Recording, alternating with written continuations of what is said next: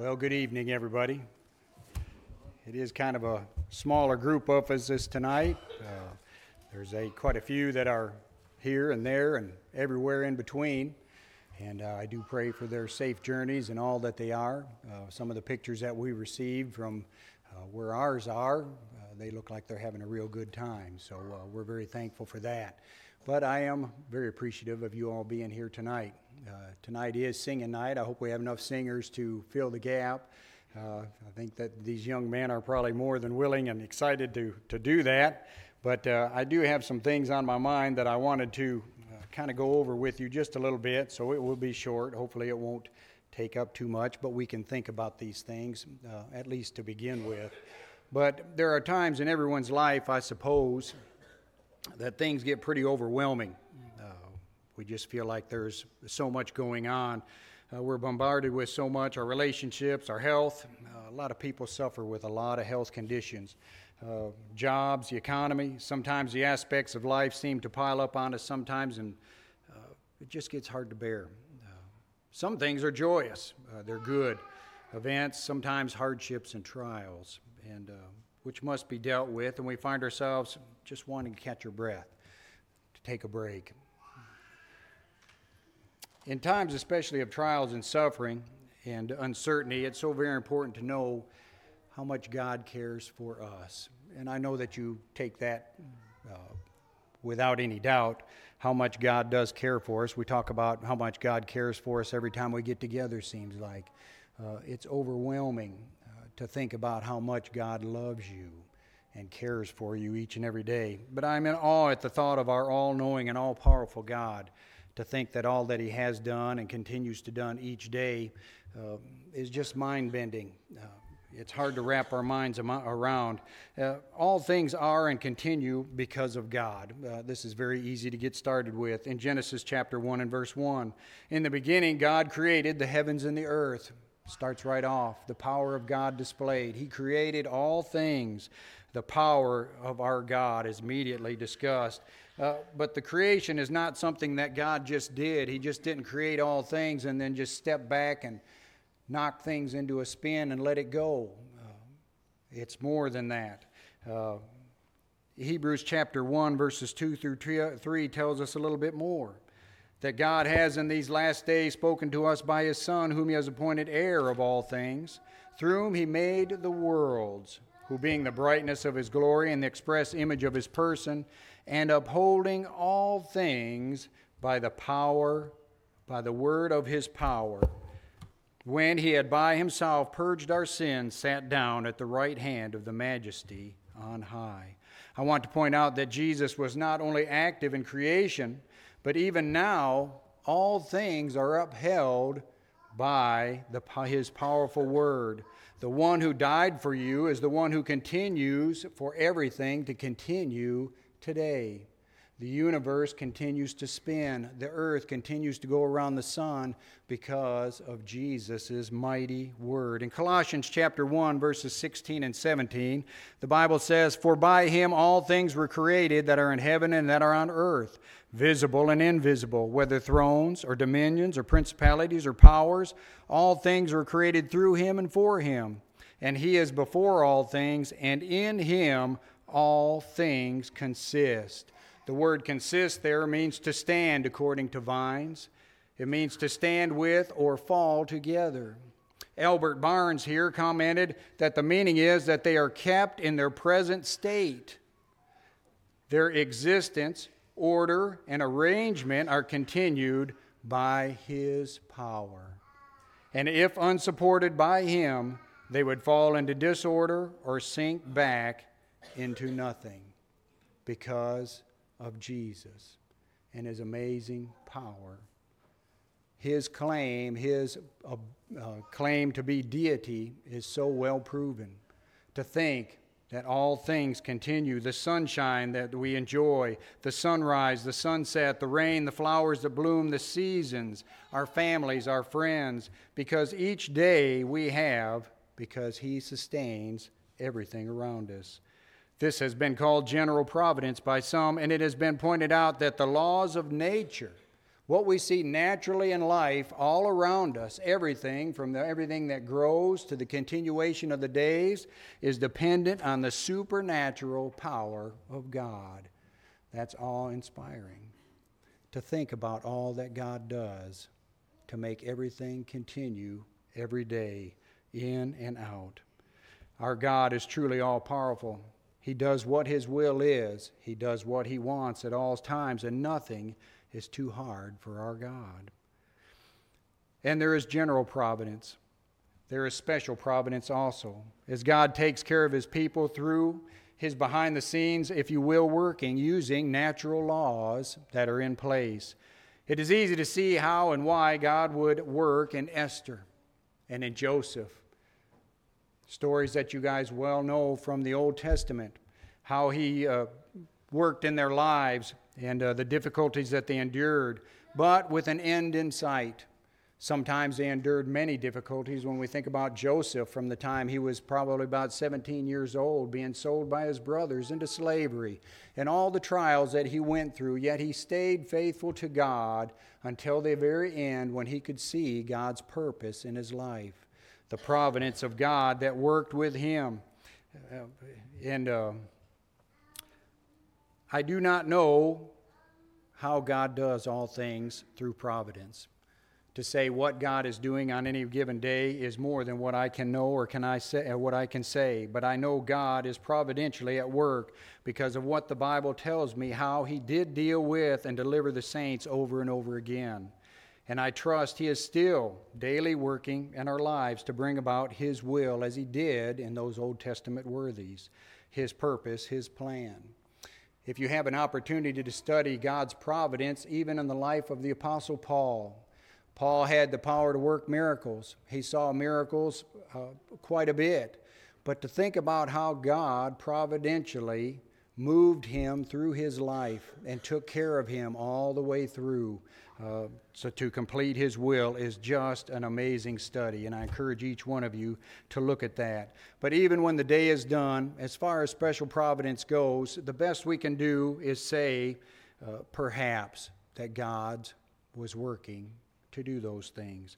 For Paul himself said that in Philemon, verse fifteen, concerning Onesimus, the runaway slave who became a Christian, a brother in Christ to his master, Paul said, perhaps he departed for a while for this purpose, that you might receive him forever, no longer a slave, but a beloved brother.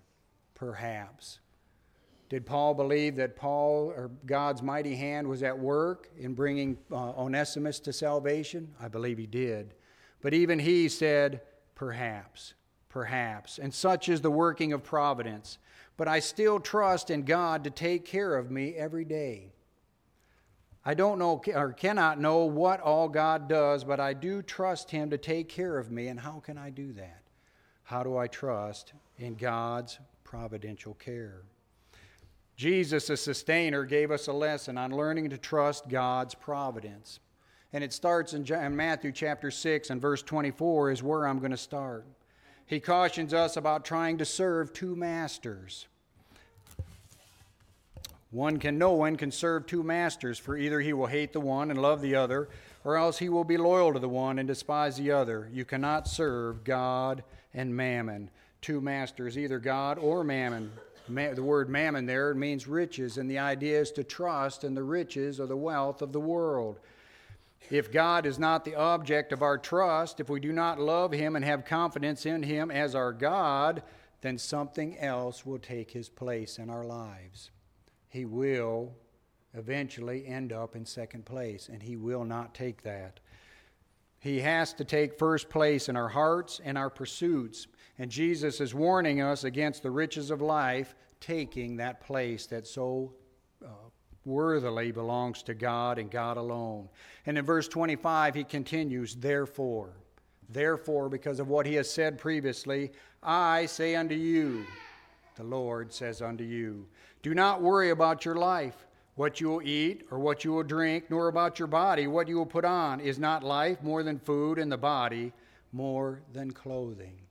There's much more to what we What we uh, what we need in life than what we have just for our bodies. Wayne Jackson says here of the word worry, or take no thought for the King James Version, or anxious. It carries the idea of don't keep on worrying. Don't keep on worrying. And though some anxiety is natural to the human mind, we must not be overcome by it. We must not let it take over our lives so that it causes us to lose focus on the more important things. But I want you to think about that. If God has created us and given us such complex, fearfully and wonderfully made bodies, is it not reasonable that He would provide everything for us? I marvel at the thoughts of men who think that we came from nothing and are going to nothing. To think about the wisdom that God has given us, the abilities that God has given us to perform in our lives, the abilities of our bodies that we have, and to think that that will all end when you die. It makes absolutely no sense to me. None at all. The, my thoughts would be something like having the most expensive sports car that you could buy and then not putting a cover on it, just leaving it. God is able to give us all the things that pertain to the necessities of life. If He's able to do this, to make our bodies as incredibly as they are, why wouldn't He be able to provide the simple necessities that we need? Even then, there is far more to life and its pursuits than our clothes, food, cars, homes, jobs. We have a goal in mind, a purpose to achieve, if you will, in life. There is far more to life than what we have for our physical needs. It's incredible to think about what all does for us. Verse twenty-six, as we continue in Matthew chapter six, the Lord said, "Look at the birds of the air. They neither sow nor reap nor gather into barns, yet your heavenly Father feeds them. Are you not of more value than they?" In another place, Matthew ten, verses twenty-nine through thirty-one, Jesus said, "Are not two sparrows sold for a copper coin, and not one of them falls to the ground apart from your Father's will? But the very hairs of your head are all numbered. Do not fear, therefore, you are of more value than many sparrows." The sparrow is considered by some to be a nuisance bird, something that was not worth anything, and yet their value was two are sold for a penny, but God regards each one when it dies. How much more care does He have for you, the most valuable of His creation? Far more greater in value to Him than the sparrow is. Why worry? Even if a hair gets knocked off of you or it gets flushed down the drain when you take your shower, God knows it. Think about the care and the intention that God cares for you. It is absolutely amazing. As we go on to verse twenty-seven, He says, "Which of you by worrying can add one cubit to his stature?" What good does it do to worry? You can't get a little bit taller. You sure can't get better looking. I'm proof of that. But uh, one has said recently that why worry? If it's something you can fix and take care of it, fix it. Get it behind you. Why continue to worry? Don't let it eat you up. If applied to life in general, work, ask for help, patch it up, make it right, do whatever you've got to do, but quit worrying about it if you can do something about it. But if there's nothing you can do about it, don't worry. There's nothing you can do about it. It's not going to help you. It's not going to extend your life. It's not going to make you taller. It's not going to do anything for you, but it can take away from you. The effect of worry on the on the human soul, the human body, uh, is very, very uh, toll-taking. It can do a lot to you. Don't worry. Verses twenty-eight through thirty-two, as the Lord continues in His discourse, He said, "So why do you worry about clothing? Consider the lilies of the field, how they grow, they neither toil nor spin. And yet I say to you that even Solomon in all his glory was not arrayed like one of these. Now if God so clothes the grass of the field, which today is and tomorrow is thrown into the oven, will He not much more clothe you, O you of little faith? Therefore do not worry, saying, what shall we eat, or what shall we drink, or what shall we wear? For after all these things the Gentiles seek. For your heavenly Father knows that you need all these things." God knows what you need. He knows exactly who you are. He knows what we need to survive, what we need in life. We see the beauty of all that God has made in creation, and yet each has its purpose. We as Christians understand that this life is for us to come, uh, for us to come to know God, to love Him, for us to know and take hold of the truly important things, the eternal things of life, and not overly focused on the earthly things and the treasures that we can build here, that the rest of the world, the unbelievers, cherish above all else. How many unbelievers, this is all they have. Have you ever heard it said, the one who dies with the most toys wins? I've heard that in my life. What is the idea? Build up as much as you can, for one day you'll die and it'll go to somebody else. The, all, the attainment of all that the material world has is the ultimate of life to them. God knows what we need in life. Unfortunately, some in Christ have lost focus on their eternal goal, where they're actually having, um, heading and what their purpose in life is, and they're preoccupied with the cares of the world. Luke chapter eight, verse fourteen. But what does Jesus tell us is the most important? Verse thirty-three, but seek first the kingdom of God and His righteousness, and all these things shall be added to you. That's a promise from God. If I put God first and seek Him first, then what of life's needs will I not have? God will provide for you. He will take care of you. You will not be in need. And, but most importantly, we'll have possession of the greater spiritual needs that our Father has provided for us. Is that not the true purpose and peace in life? Is that not your goal? Heaven is worth it all. Verse thirty-four, therefore, do not worry about tomorrow, for tomorrow will worry about its own things. Sufficient for the day is its own trouble. One of the biggest mistakes I think we make is to worry about the things that never come. We worry about things that never happen. And I read a blog today that stated that Cornell University had a study that said eighty-five percent of what people worried about never happened. eighty-five percent. And of the fifteen percent that was last, that they worried about, that did come to pass, eighty percent of the time people handled the situation better than they thought they ever would. So in fact, it was nothing to worry about anyway, was it? Why worry? Take care of today. Life has its problems. It's true. We're going to deal with trials. We're going to deal with health. We're going to deal with the necessities of life all around. But he cautions us. Deal with what you deal with today. Don't pile more on than what you need to. Tomorrow, take care of that. Today's troubles are sufficient for it. But why are you worried? Perhaps it is tonight that you're not a Christian. Why would you not be? Why do you care and bear the, that, that burden of not being a child of God?